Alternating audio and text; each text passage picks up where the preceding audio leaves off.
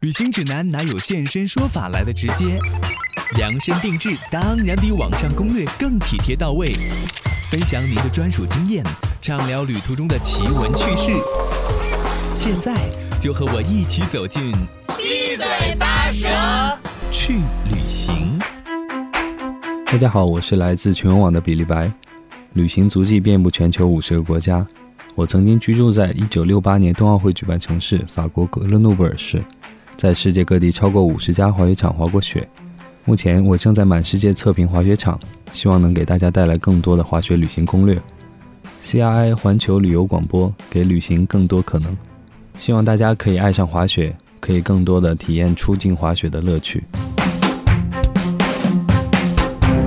现在滑雪对于你来讲需求最多的应该就是雪，嗯，雪本身，对，还有就是坡度啊什么的。追求的最多的还是说这个地方雪怎么样？嗯，因为你像我们上个学期去了日本，叫一个叫八甲田的一个地方，在日本青森，在东北地区。嗯，那那个地方其实它的配套其实没有什么配套，整个雪场只有一个缆车，但是雪就是非常好，所以说。也有也有不少中国人会特意的去，就其实去了以后就是为了去滑雪的，因为这个地方别的都不突出，就是雪大。滑起来会不会危险？有一些地，所以我们去那个那像这样的地方都会尽量的就请当地的向导来保证我们的安全。嗯，因为我现在嗯觉得滑雪还是安全是最重要的。有没有出过这方面的问题？呃，曾经有过这个受伤在法国。就是有最严重是有到骨裂，哦，对，但是其实嗯受伤之后会觉得，呃安全意识会更更加的加强，更看重安全这件事情本身。就像我刚才说的，你要一个是要量力而行，再有的话就是一定要知道自己的水平是怎样的。去不同的地方呢，如果你水平不够，假如说你又没有，呃滑雪这个其实跟潜水很像，就是说尽量少的一个人。去滑，因为一个人，一个是你很难有一些照应，再有的话，你一个人可能会呃有一些，有时候你情况下你可能会膨胀，你就觉得可能哎你现在滑得非常好，那我要去这，我要去那儿，那可能有的时候就会容易容易失控，对你对自己的把握不太明确。再假如说有一些一些朋友，大家就会比较理性的分析，有可能有的人说，哎呀这个地方不太适合我们一起去。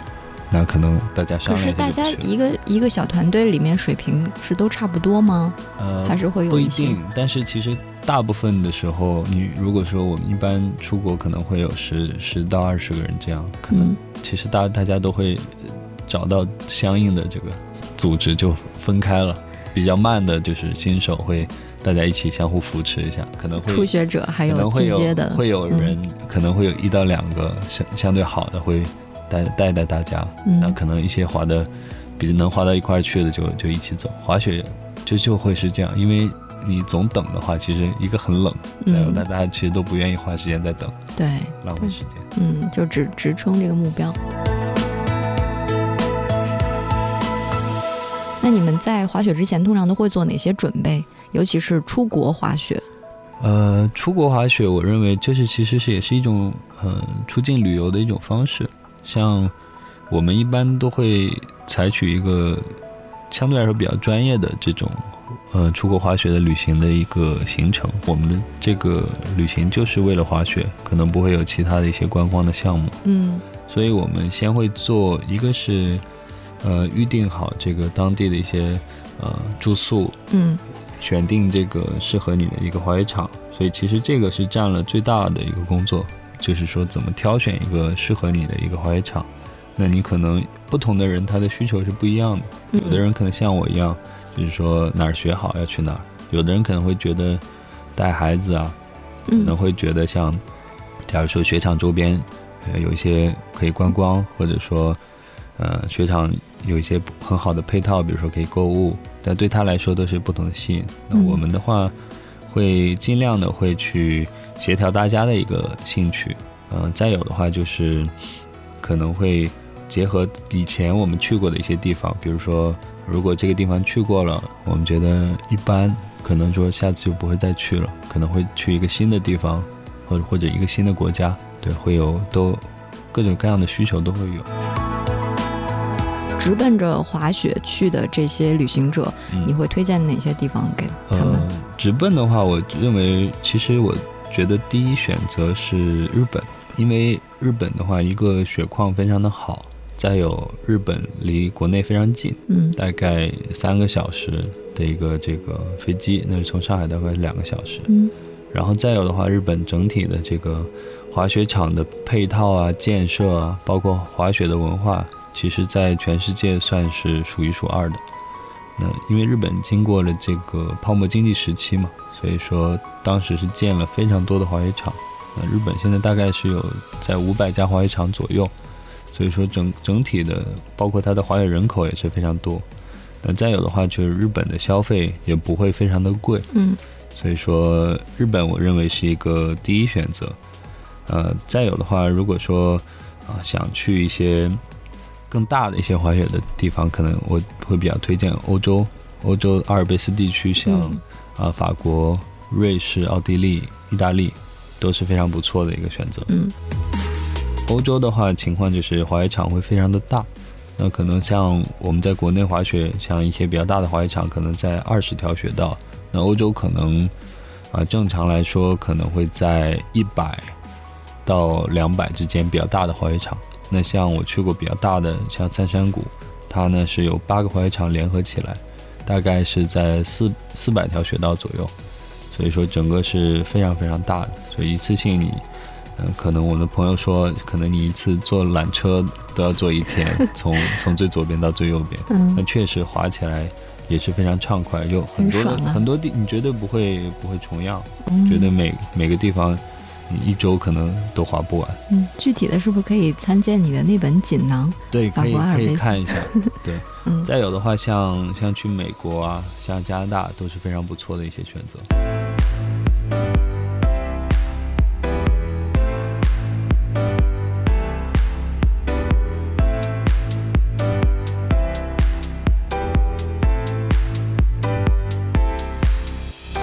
Show me to a higher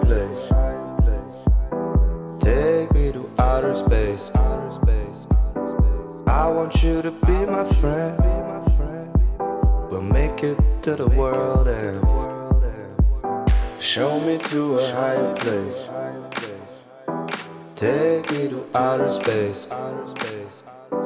I want you to be my friend. We'll make it to the world ends.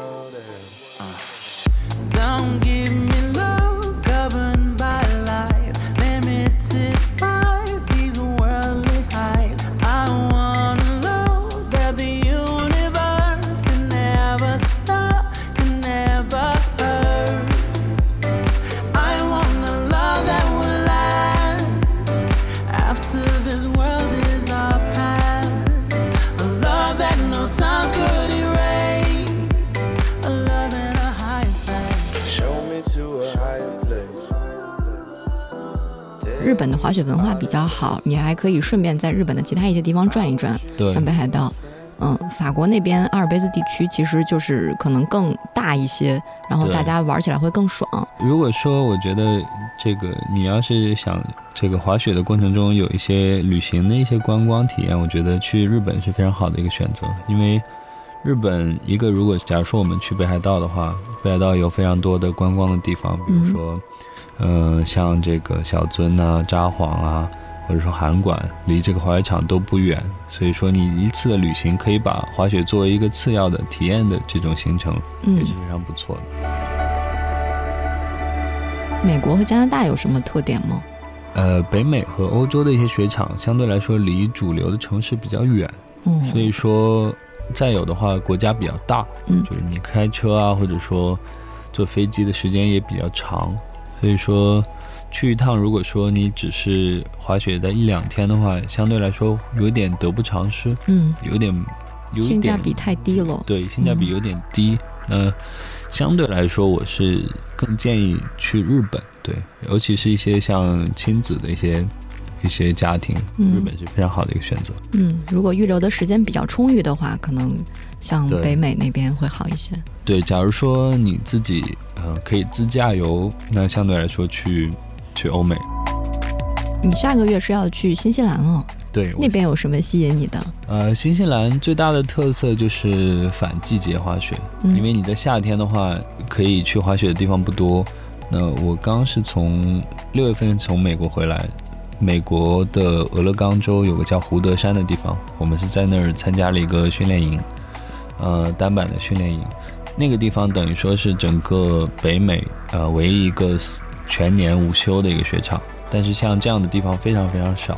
那可能就是欧洲一两个，加上这个北美有那么一点点。嗯那么，所以你要在夏天，呃，比如说在六月底到十月初想滑雪的话，新西兰和南美就是大洋洲和南美是唯一的选择。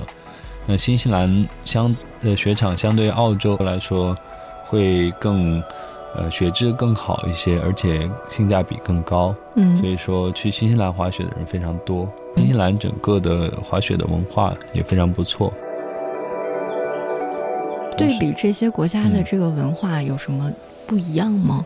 呃，在滑雪这块，一个是大家对于滑雪可能呃理解不同，比如说欧洲相对来说比较传统，大部分的人可能啊、一个是滑双板比较多，嗯，再有就是可能有一些欧洲人很多骨子里的东西还是相对来说比较传统、比较保守。那美国就不一样，可能呃在雪场的运营方面，或者说一些啊、logo 的设计啊，或者说一些啊、雪场的一些设施上面就会比较比较新颖，比如说啊、它会有很多很卡通的一些一些设计，或者一些比较有意思的一些、啊美国式的一些作风。但是到日本呢，又是相对来说啊、比较保守，比如说我们刚才说这个道外滑雪，日本的话，对于这个在雪场的控制区之外呢，它是非常介意的。那这个也是日本人一个特色。比如说，你如果在雪道外面滑雪，如果被这个巡逻的人发现的话，会可以没收你的雪票。但是在欧美呢，大部分都会说你这个责任自负，所以说你想滑你就去滑，那其实你自己自己承担风险。那举个例子，像呃舒马赫在呃一二年吧，还有一三年，有一点记不清楚，在法国这个出事故，那其实嗯他就是在道外滑雪。哦，对我也去这个他出事的地方看过，那确实那个地方石头很多，非常危险。嗯那他自己去了，其实他就是应该自己自负这个责任。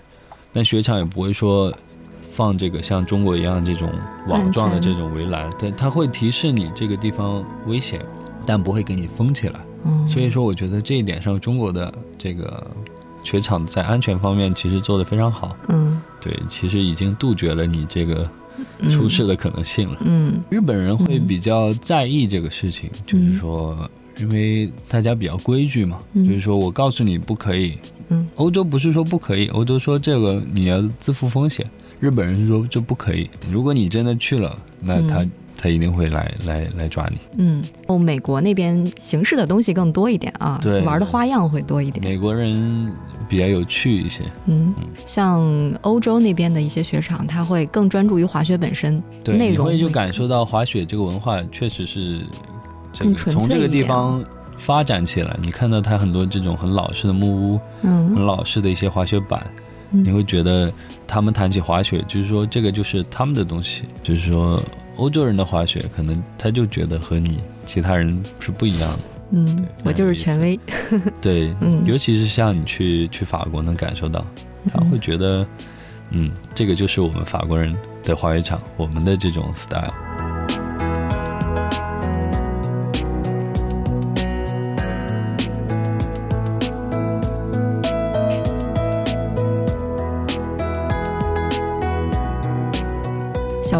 因为滑雪去到了世界上的很多国家。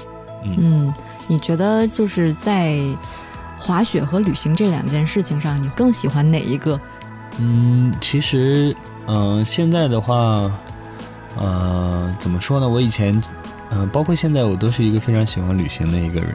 那现在来说，有滑雪这样事情加入以后，我的旅行会，呃变得更有目的性。那比如说，我不认为我们这次假如说专门就是去滑雪的，它就不是旅行。嗯其实它和传统的旅行没有什么区别，只不过我的目的性更强而已。嗯那有了滑雪这件事情加入以后呢，呃，等于说相对来说，呃，冬天出行会有一些限制，因为我会觉得，首先这个时间我应该去滑雪，而不是应该去个海岛，嗯因为其实对于这样比较狂热的滑雪爱好者来说，冬天是非常宝贵的一个时间，因为你满打满算，其实从十一月到四月，这样也就能用上也就四四个月左右，嗯。而且你还要有一些这个像中国会要过年的，嗯嗯。然后还有这个要上班啊，嗯。所以说其实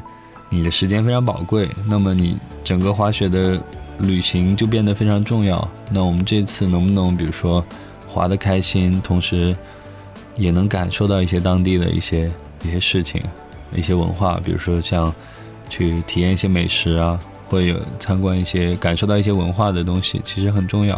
包括我们去欧洲可能会尽量的选一些啊这种木屋去住。那其实你住在这种房子里，也会感受到这就是这个欧洲人的度假的方式。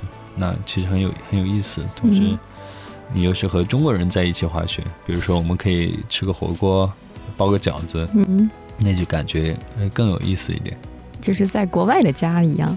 对，其实像我们呃包我们之前去出去滑雪，人多的话一定会包饺子，嗯我们会把这个单板用来放那个饺子，对，嗯很有意思。嗯，哎，我是不是可以理解为说，呃，可能你们这个这种滑雪旅行适用于第二次去这个目的地，然后第一次可能是先转一圈儿，我大概有一个了解，第二次我就嗯也不一定。重点来其实我有我有朋友非常有意思，嗯他去日本去过很多次了，嗯但是有一天问起来，我才知道，他除了雪场和机场之外，没有去过任何城市。可能滑雪对他的吸引力更强吧。其实城市是不是去城市，取决于你，呃，是不是真的想去看这个城市。他可能觉得在雪场也能感受到这个国家的文化，这个我我绝对是不否认。嗯，因为你刚才其实也说到了很多不同地区的滑雪文化，它是不一样的，就是嗯你也能从这些不一样上面看到这些人是什么样子，对，就包括你跟这些人可能也会聊天，聊到这个国家的一些风俗啊、习嗯惯啊什么的。对，我在想，其实滑雪就是从一个山头看向另外的一些山头，然后每个地方都是白色的，会不会觉得风景是重复的？其实不同的地方风景是不一样的。比如说，在北欧一些地方，你就可以看到海。对，你在国内滑雪，你可能看不到白色，对，山没有积雪。嗯那你在欧洲的话，其实比如说像霞慕尼，你是可以看到这个勃朗峰啊。其实山和山是不一样的，很多人会觉得都是山，嗯，没有什么意思，但是确确实有的山就是好看。很多人会去看这个马特洪峰啊，它长得不一样。嗯我看到我看到它就觉得开心。对，其实很多人不一样，而且风景确实差异很大。比如说，一个是山，再有是树。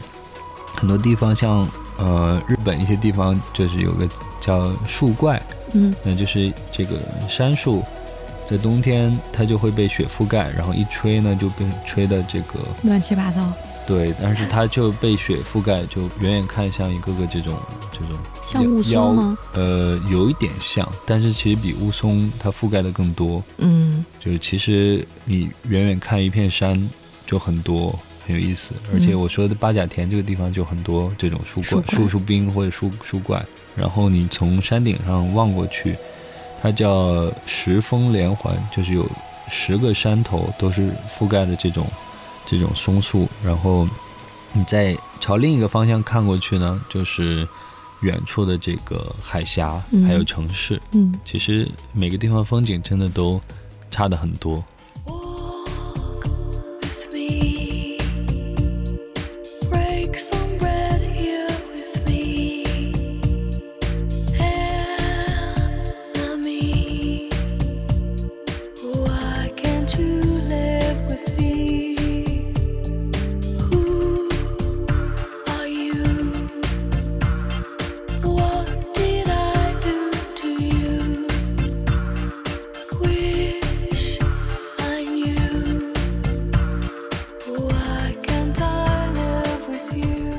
你滑雪的时候，你在想些什么？嗯，我一般不想什么，因为滑雪的时候最好不要想什么，因为想的东西越多，越容易跑睡觉。偏，对你想的东，你其实应该关注你你的滑雪这本身。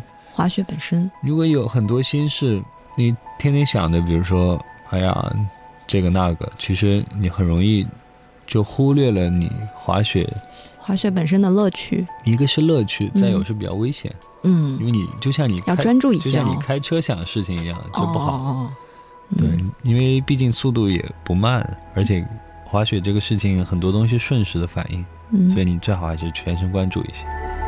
那滑雪会给你带来什么？是专注、滑雪会让我很放松，会解压？会减压。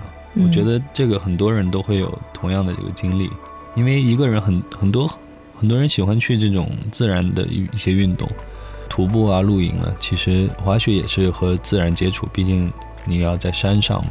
那嗯有时候，呃，你滑雪的时候可能全神贯注一些，但你坐缆车的时候其实可以很放松，嗯，包括你和朋友在聊天啊，或者说很多人喜欢听听音乐，那其实都是不同的这种放松的方式。嗯，也是一个生活上的调剂。对，嗯，所以我们说旅行的种类有那么多，不是非得要买买买，然后去逛景点儿。嗯其实滑雪也是让我们放松的这样一个方式，因为旅行本身就是放松，就是让很紧张的生活停下来，给自己一个喘息的机会。对，嗯其实我觉得滑雪旅行是一个非常好的一种方式，它会让你从一个全新的角度去看一个国家。嗯因为像欧美或者日本，滑雪这件事情本身就是它主流文化非常重要的一部分。很多人到了冬天就是去滑雪。如果你冬天去，可能你不滑雪你就没有事情做。比如说你去瑞士一些地方，你要去看城市，其实反而城市没有什么东西给你看，因为大家都去滑雪了。嗯在滑雪的地方，在冬天才是中心。所以说，你想在冬季去体验一些当地人当地人在嗯做的事情，那滑雪其实非常非常好的一件事情。我觉得现在很多我们国内的旅行者也逐渐意识到这个问题，就是去嗯一个国家旅行就应该像当地人那对样，对嗯，深入到他们生活的日常里面，对，体验他们要做的这些娱乐活动吧，就算是一个休闲的娱乐活动。这就是当地人的生活方式。嗯生活方式。对，很多人会越来越关注这一块。那今天也特别感谢小白做客我们节目哈，嗯，呃、跟我们聊了这么多滑雪方面的知识，也希望就是今天聊到的这些滑雪的经历，包括一些滑雪旅行的推荐，能让嗯大家真正的开始一次滑雪旅行吧。我觉得嗯这个就目的就达到了。嗯，嗯我希望一个是让大家正确的认识滑雪这件事情，它首先它不危险，而且它十分有趣，能够是一个非常，它是一个非常优秀的一一项运动。同时呢，在经济层面它又不是很昂贵，其实是大众的一项运动，大家都嗯负担得起。嗯那么已经接触滑雪的人呢，我觉得大家可以更多的尝试出国去尝试一些滑雪旅行，或者说滑雪体验。嗯假如说欧美对你来说比较遥远，那最好可以从日本呐、或者说韩国开始。那么，先去体验一下，体验一下出国滑雪和国内滑雪究竟是怎样的一种不同的一种感觉。那我觉得慢慢你一定会对这个滑雪这项运动有更深的一些认识。那可能你的第一次纯滑雪的一次出境旅行离你就不远了。嗯，好，谢谢小白做客嗯我们节目，谢谢好，再见。好，再见。When I feel